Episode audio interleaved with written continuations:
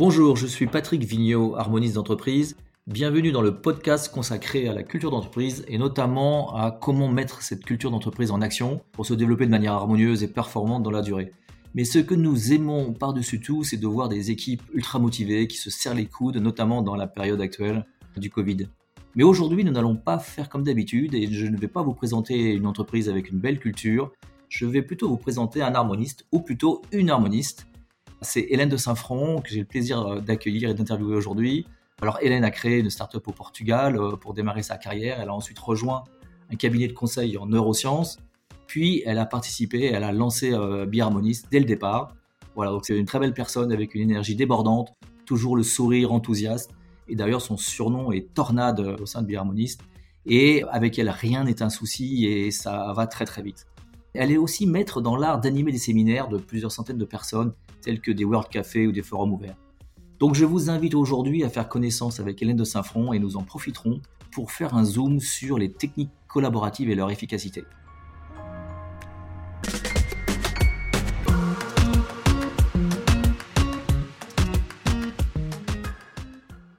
Bonjour Hélène. Bonjour Patrick. Alors, tu as été très tôt passionné par la motivation au travail. C'est ton sujet de prédilection, ton cheval de bataille en quelque sorte. Alors, est-ce que tu peux nous expliquer pourquoi c'est un sujet aussi important pour toi? Alors, la motivation au travail, ça a été quelque chose tout simplement que j'ai vécu, que j'ai vécu en positif et que j'ai vécu en négatif. Donc, tu as parlé d'une expérience d'entrepreneuriat et effectivement, là, j'ai vécu cet alignement parfait, cette motivation extraordinaire où, il faut quand même le rappeler, on paye pour travailler, parce que les premières années d'entrepreneuriat, c'est ça la réalité. Et pour autant, bah, on est extrêmement épanoui, heureux, engagé, etc. Pourquoi? Parce qu'on a un projet commun, on a des objectifs qui sont clairs et on crée évidemment une culture à notre image. À l'inverse, j'ai vécu ensuite dans une expérience de, conseil, effectivement en neurosciences, l'extrême inverse, c'est-à-dire un mode de management en décalage avec mes valeurs et en décalage même avec ce qu'on prenait auprès de nos clients. Et cette incohérence, c'est quelque chose d'extrêmement pénible à vivre et c'est très, très, très démotivant. Donc en ayant vécu le positif et le négatif, j'ai vraiment eu très envie de me dire comment est-ce que on tire des leçons et on profite de cette expérience pour justement en faire une offre qui va aider les organisations à libérer cette motivation au travail. Puisque la motivation, on le sait tous, ce n'est pas la carotte et le bâton, donc le bonus euh, ou bien la menace de se faire mettre à la porte. La motivation, c'est quelque chose d'intrinsèque, donc ça veut dire avoir du sens dans ce qu'on fait, ça veut dire pouvoir avoir de l'autonomie et ça veut dire aussi être dans le lien et être dans la capacité de donner le meilleur de soi-même. Alors comment donner le meilleur de soi-même? Je crois que tu es très sensible aux notions de, de dimension plaisir, à la notion aussi d'authenticité. Est-ce que tu peux nous dire quelles sont tes recettes pour être vraiment dans sa dimension plaisir? Alors, pour être dans sa dimension plaisir, d'abord, ce qui va être vraiment important, c'est euh, évidemment la connaissance de soi et euh, la connaissance des autres quand on est manager, c'est-à-dire être au clair sur qu'est-ce qui me donne de l'énergie. On est vraiment en train d'avoir un baromètre qui est simplement, il y a des actions, il y a des situations, il y a des personnes qui vont me coûter de l'énergie et il y en a d'autres au contraire qui vont m'en donner et comment est-ce que je maximise le temps que je passe sur des tâches ou avec des personnes qui vont me donner de l'énergie? Et comment est-ce que je sens aussi dans mon équipe quelles sont les situations ou les tâches qui vont donner à chacun de l'énergie. Et c'est très différent d'une personne à l'autre. Il y a des personnes qui se ressourcent et qui prennent de l'énergie en étant seules. Il y en a d'autres qui perdent de l'énergie quand ils sont seuls. Il y en a pour qui des tâches répétitives, ça va justement les rassurer, les motiver. Il y en a d'autres, ça va complètement les démotiver. Donc, il faut vraiment avoir cette écoute très fine. Mais plus fondamentalement, un des besoins principaux du cerveau, enfin il y en a plusieurs, mais il y a un besoin d'avoir une structuration. Si on n'a pas de structure, le cerveau, il s'épuise à toujours essayer de comprendre, mais qu'est-ce qui va se passer, mais où est-ce qu'on va, etc. Et c'est pour ça que la notion d'harmonie, elle est fondamentale, puisque c'est finalement un cadre qu'elle va mettre. Un cadre qui est des sortes de règles et des critères communs qu'on va utiliser, qui sont notre culture d'entreprise. Et ça, ça va permettre de rassurer et de faire que, OK, je connais les règles du jeu, le cadre est clair, et du coup, dans ce cadre, maintenant, je peux trouver ma place, et c'est là que je peux donner le meilleur de moi-même. Alors tu parles de donner de l'énergie, et on est en pleine sortie de la période euh, du Covid. Qu'est-ce que ça a changé pour motiver les équipes Quels conseils tu donnerais aux managers aujourd'hui dans leur style de management? Je crois qu'il hum, y a plusieurs choses qui vont être importantes Et pour moi, le seuil de tolérance au bullshit a beaucoup diminué avec le Covid. C'est-à-dire que bah, quand on est à distance, on est obligé d'être encore plus dans des formes d'authenticité parce que bah, on n'a pas le temps d'arrondir les angles, d'essayer de faire semblant, etc. Et puis surtout, on est dans une situation où on est tous bah, un peu en stress, où on est chez nous, il y a les enfants qui viennent sur les genoux, etc. Et donc, il y a eu beaucoup plus d'authenticité qui s'est révélée et pourra pas revenir où on aura du mal à réaccepter des situations où on est dans le politiquement correct et dans l'hypocrisie avec nos managers ou avec nos équipes. Donc, je pense que ça, ça va vraiment être quelque chose d'important pour maintenir l'énergie. C'est en tant que manager, faut vraiment avoir créé cette authenticité, cette confiance avec l'équipe. Ça veut aussi dire évidemment, parce qu'à distance, c'est encore plus important, qu'on a très bien posé un cadre. Et là, il y a une astuce qui a été mais hyper, hyper importante dans les équipes qui l'ont mise en place, c'est d'avoir justement posé un cadre et d'avoir créé des rituels où on revoit le cadre ensemble c'est-à-dire des rituels de régulation où on va pouvoir en toute authenticité exprimer les choses, dire ce qui va, ce qui ne va pas et comment est-ce qu'on peut collectivement s'améliorer. Et faire ça chaque semaine avec toute l'équipe, c'est fantastique pour remotiver tout le monde, s'assurer qu'on reste bien aligné et pouvoir permettre à chacun de, de s'exprimer. Et c'est vrai que avoir une culture très forte, ça aide à donner la direction à très long terme et avoir ces temps de régulation et donc à trouver le sens, hein, qui est une, source de motivation fondamentale, et garder ces temps de régulation pour aussi faire ces petits ajustements qui évitent toutes les sources de démotivation à court terme. Ok, et tu es aussi une spécialiste des neurosciences. Je crois que tu as beaucoup travaillé sur ce sujet pour comprendre l'importance des mots, l'importance des émotions, l'importance des attitudes inconscientes dans les relations humaines. Quels enseignements peuvent apporter les neurosciences aussi dans cette période en termes de leadership ou de management? Alors, Là, je dirais que ce qui a beaucoup révélé par la crise, c'est plus les biais, donc les biais cognitifs, hein, c'est-à-dire que ce sont des messages que nous envoie notre cerveau et qui sont pas forcément pertinents ou qui sont pas forcément vrais, et en particulier sur les décisions. Et là, le plus gros biais, en particulier en ce moment, c'est le biais de confirmation. Il y a un excellent webinaire d'Olivier Siboni, professeur à HEC, que je vous recommande d'ailleurs sur un peu les biais qui sont manifestés pendant la crise.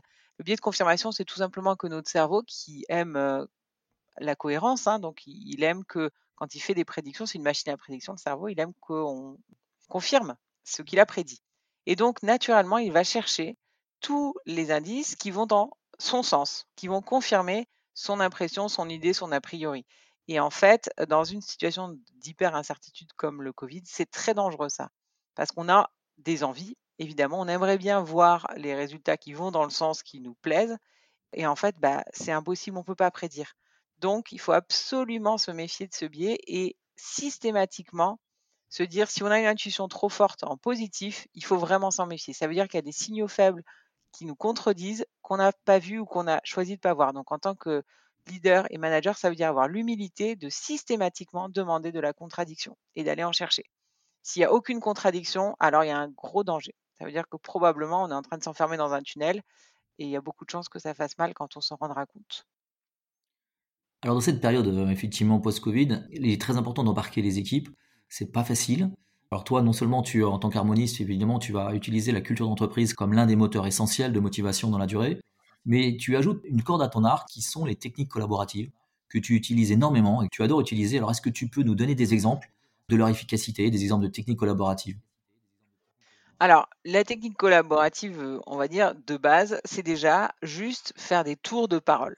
Combien de fois j'ai vu des meetings où on ne faisait pas au moins une fois un tour de table où chacun à un moment s'exprime sur un sujet, sur une décision, que ce soit pour donner son avis, pour poser des questions.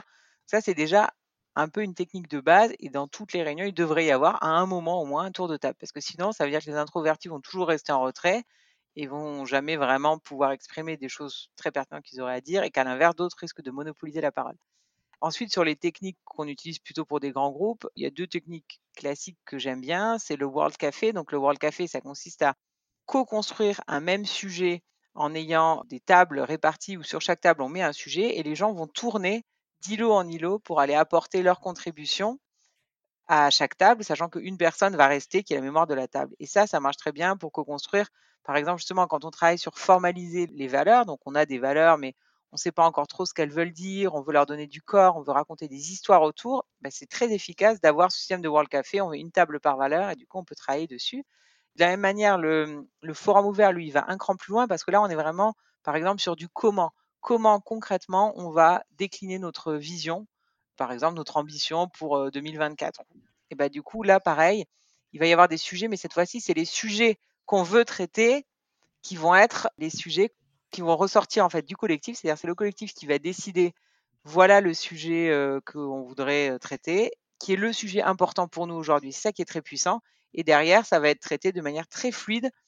Il y a une chose en particulier que j'adore dans ce, le forum ouvert, c'est la loi des deux pieds qui dit que si on est dans un groupe et qu'on n'est pas en train de contribuer ou pas en train d'apprendre, on a le devoir de prendre ses pieds et de s'en aller. Et bien, si on pouvait mettre en place ce principe dans toutes les réunions, je pense qu'il y a beaucoup, beaucoup de temps qui se libérerait dans nos agendas. J'ai vu l'efficacité de, effectivement, de ces méthodes collaboratives. C'est assez impressionnant, et notamment dans la capacité de, d'ancrer dès le départ, parce que faire participer les gens, c'est aussi ancrer euh, ce qu'on a envie de faire passer, et notamment les messages sur la culture d'entreprise. Alors, il y a une autre technique que tu utilises de manière quasi systématique, c'est, je dirais, le fun, c'est, l'humour. Euh, est-ce que tu peux nous donner, nous donner des exemples de euh, pourquoi tu utilises ça de manière quasi systématique? Alors là, c'est pareil, si on revient aux sciences cognitives, c'est tout simple. Hein. Le principe, c'est que le cerveau, pour se mettre en mode adaptatif, pour être créatif et aussi pour oser se libérer de l'authenticité, bah, il doit être en confiance et le rire et l'humour, c'est extrêmement efficace pour ça, parce que ça libère complètement la parole, les énergies. On peut dire beaucoup de choses très difficiles avec de l'humour. Et du coup, mettre du fun, c'est aussi parce que au-delà du résultat, ce qui est important dans le processus, que ce soit d'émergence ou de déclinaison concrète de la culture, c'est la démarche. C'est-à-dire qu'il faut que les gens aiment la démarche pour que ça devienne quelque chose qui va être auto-alimenté. Et c'est pour ça qu'on essaie autant que possible, moi en tout cas, de mettre du fun, de mettre de l'humour, parce que cette légèreté, bah, c'est ça qui fait que on va du coup beaucoup apprécier ces moments-là, on aura d'autant plus envie de travailler sur ces sujets. Un exemple, par exemple, c'est dans une grosse boîte, où on a fait tout un travail d'un an pour co-construire la vision 2030. Donc, on était sur une projection à 10 ans. Et on avait des ambassadeurs de tous les pays où on avait travaillé sur ces sujets qui sont venus et on a fait une pièce de théâtre.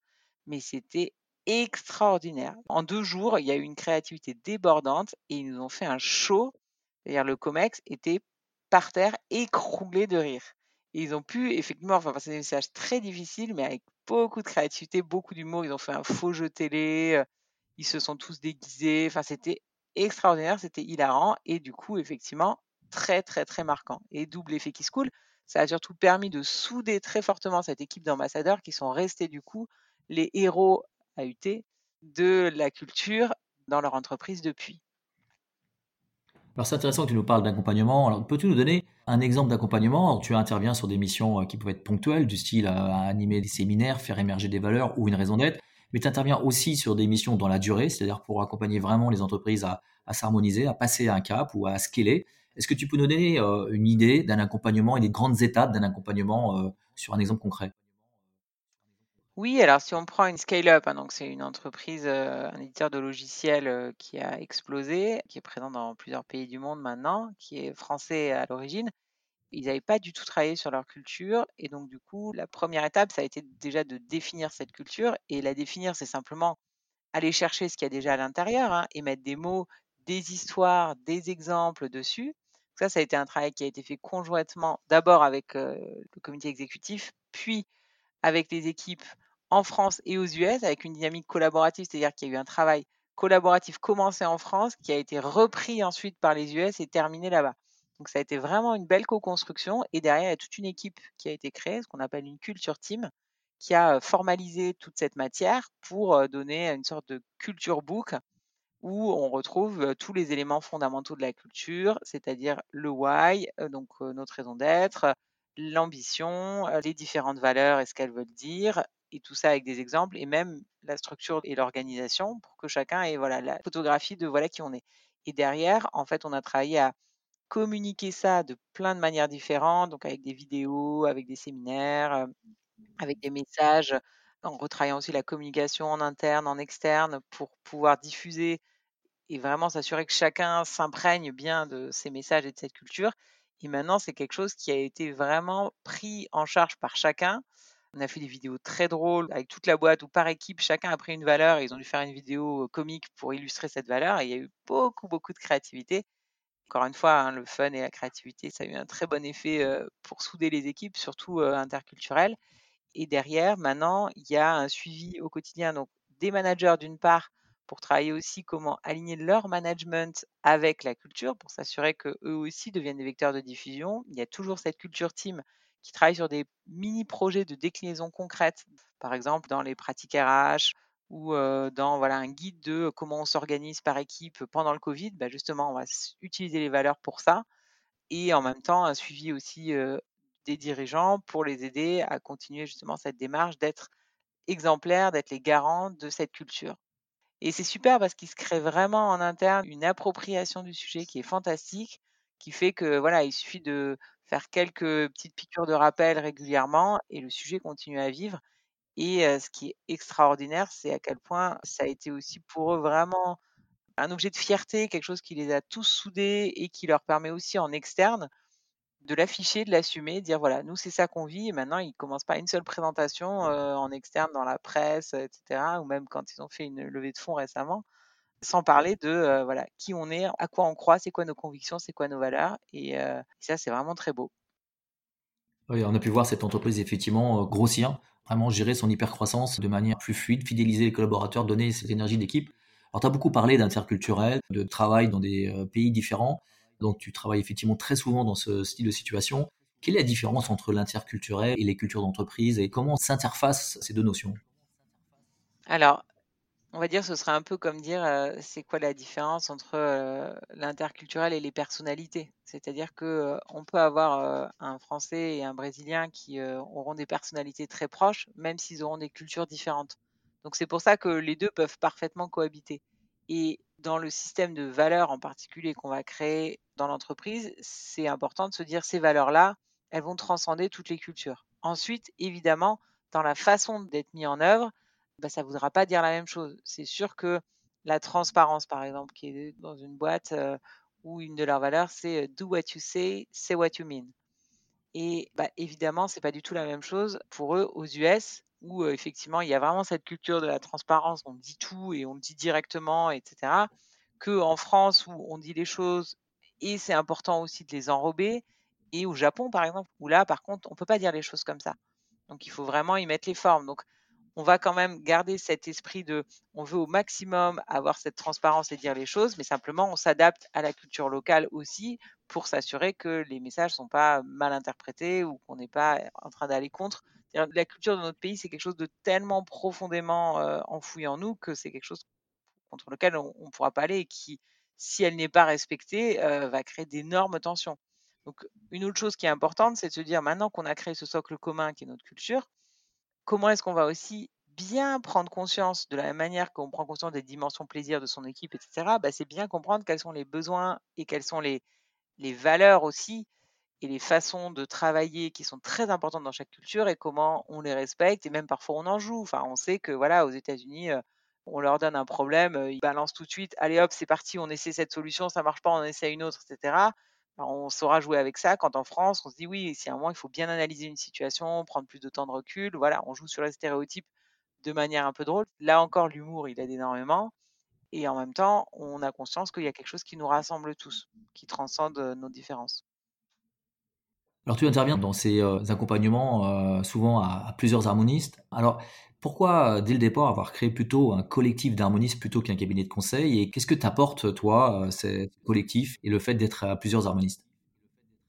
Alors, c'est vrai que dès le départ, justement, moi ayant vécu cette expérience d'incohérence, c'est poser la question de qu'est-ce qu'on veut créer? Qu'est-ce qu'on veut créer comme structure pour être cohérent? Parmi nos valeurs, chez les harmonistes, on a mis la confiance dans l'humain.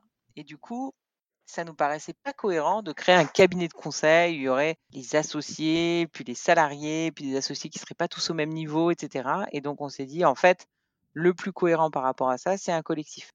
Parce que le collectif, ça veut dire que ce qui nous lie, c'est seulement notre mission, notre raison d'être et nos valeurs, c'est-à-dire notre envie de travailler ensemble.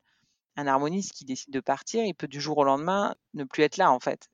Et de même, pour rejoindre, il n'y a pas besoin de signer euh, des contrats, etc. Bien sûr, on, s'assure qu'il y a une compatibilité très forte pour rejoindre le collectif, mais en tout cas, cette notion de on est tous au même niveau et on, se fait confiance entre harmonistes pour être dans la contribution. Et bien sûr, en ayant mis aussi un cadre, toute une structure, des rituels en place, c'est ça qui fait que on a quelque chose qui, pour moi, ressemble, enfin, nous permet beaucoup mieux d'exprimer cette valeur de confiance que si on avait mis en place autre chose. Donc c'est vrai que de ce point de vue-là, on essaie aussi de se dire, c'est tellement important d'être les coordonnées les mieux chaussés. Si quelque chose marche pas chez nous, ça peut pas marcher ailleurs. Donc, par exemple, souvent dans les entreprises, bah, comme beaucoup de consultants qui veulent mettre en œuvre des projets, bah, on, on essaye d'avoir des plans d'action et de se dire, voilà, dans les entreprises, on aimerait qu'il y ait des choses qui bougent, donc il y a des projets à faire.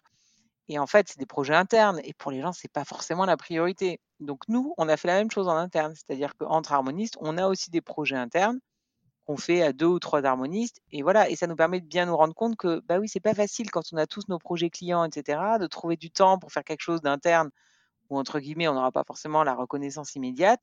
C'est pas facile. Et si nous, on n'y arrive pas, alors comment on peut imaginer que nos clients y arrivent? Donc c'est vrai que c'est toujours intéressant de se dire, on teste d'abord chez nous et ensuite, comme ça, on peut mettre en œuvre en disant oui, effectivement, on a compris les difficultés et justement, on peut vous donner les trucs que nous, on a mis en place pour pouvoir les résoudre. Donc ça, je trouve que c'est très puissant. Et puis après, avoir un collectif dans le sens bah, collectif du terme, c'est effectivement tellement enrichissant d'avoir des perspectives différentes, des approches différentes et de pouvoir travailler comme ça dans de la co-création et de se faire grandir mutuellement. Alors tu interviens aussi dans beaucoup de projets collectifs extérieurs, c'est-à-dire que tu interviens dans pas mal d'associations euh, de manière pro bono, par exemple dans l'association HEC, dans HEC au féminin, notamment pour la cause euh, féminine. Et il y avait une chose qui m'avait frappé dans tes propos, c'est de dire c'est moins une opposition homme-femme que valeurs féminines et valeurs masculines. Est-ce que tu peux euh, nous en parler un petit peu? Ah, le grand sujet qui fâche Parce que, bien sûr, la moitié des, des, femmes et des hommes ne sont pas forcément d'accord avec ce que je vais dire, mais pour moi, effectivement, il y a la dimension, on va dire, qu'on appelle yin et yang. Pour ça, il y a un excellent ouvrage de Marianne de Boisredon, L'économie du yin et du yang, qui parle très bien de ça. Et l'idée, c'est que on a été dans un monde qui a été dominé par le yang. Et l'idée, on a tous en nous du yin et du yang. C'est ça le fondamental. C'est-à-dire qu'on a tous en nous, entre guillemets, une part masculine et une part féminine. On est dans un monde, le monde professionnel en particulier, qui va survaloriser le yang. On nous apprend à développer à fond ce côté yang, qui est un côté plus d'extérieur, un côté action, un côté peut être aussi compétition, réussite, très rationnel. Et c'est très utile. C'est-à-dire, si on n'avait pas ça, la société elle serait déjà partie dans un chaos inextricable. Et en même temps, on a aussi une part de yin qui est beaucoup plus dans justement la réflexion, dans l'intériorité, dans le, partage et aussi dans l'émotion.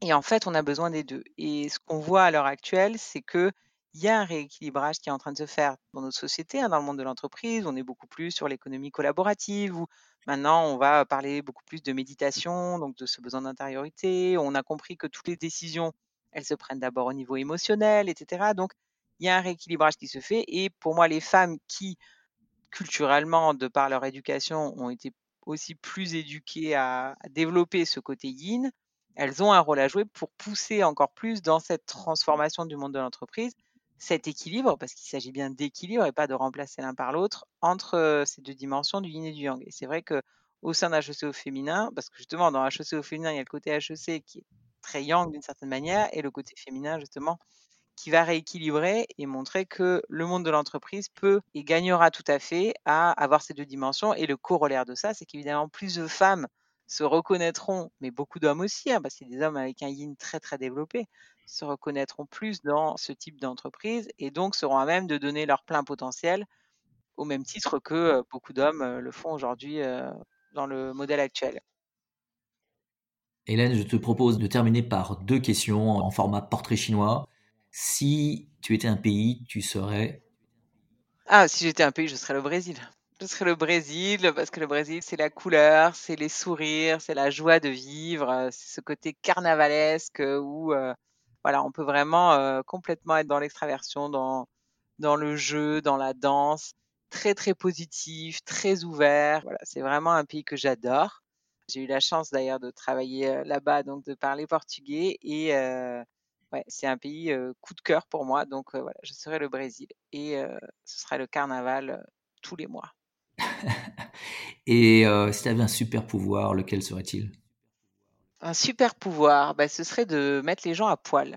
Parce que je trouve que dans beaucoup de situations, justement, on est un peu trop sur la bif et le moine et on est tous très sérieux avec nos beaux costumes, etc.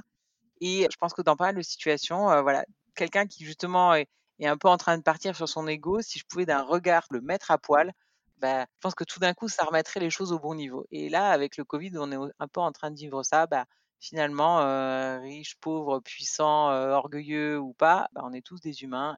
Et un petit virus, euh, il nous fera, entre guillemets, du mal exactement de la même manière. Et puis surtout, c'est aussi un petit clin d'œil à Yann Arthus Bertrand, dont j'aime beaucoup les films, parce que les deux derniers portraits qu'il a fait, donc Human et puis Woman, sont des mises à nu justement d'êtres humains. Et c'est extraordinaire la richesse de ces portraits de gens qui voilà, se dévoilent et se dénudent totalement devant des inconnus pour révéler bah, toute leur âme et toute leur authenticité. Merci beaucoup Hélène. Alors je suis ravi d'avoir passé ce petit moment ensemble pour mieux te connaître. Et c'était à l'image de l'ensemble des harmonistes. Donc merci beaucoup. Merci.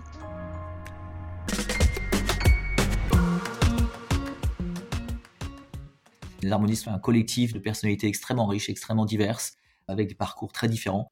Donc si vous avez aimé ce podcast, si vous avez aimé découvrir ce qu'est un harmoniste, ses passions, son rôle d'accompagnateur des entreprises, eh ben, n'hésitez pas à le commenter, n'hésitez pas à partager ce podcast et je vous donne rendez-vous, nous vous donnons rendez-vous au prochain épisode. À bientôt.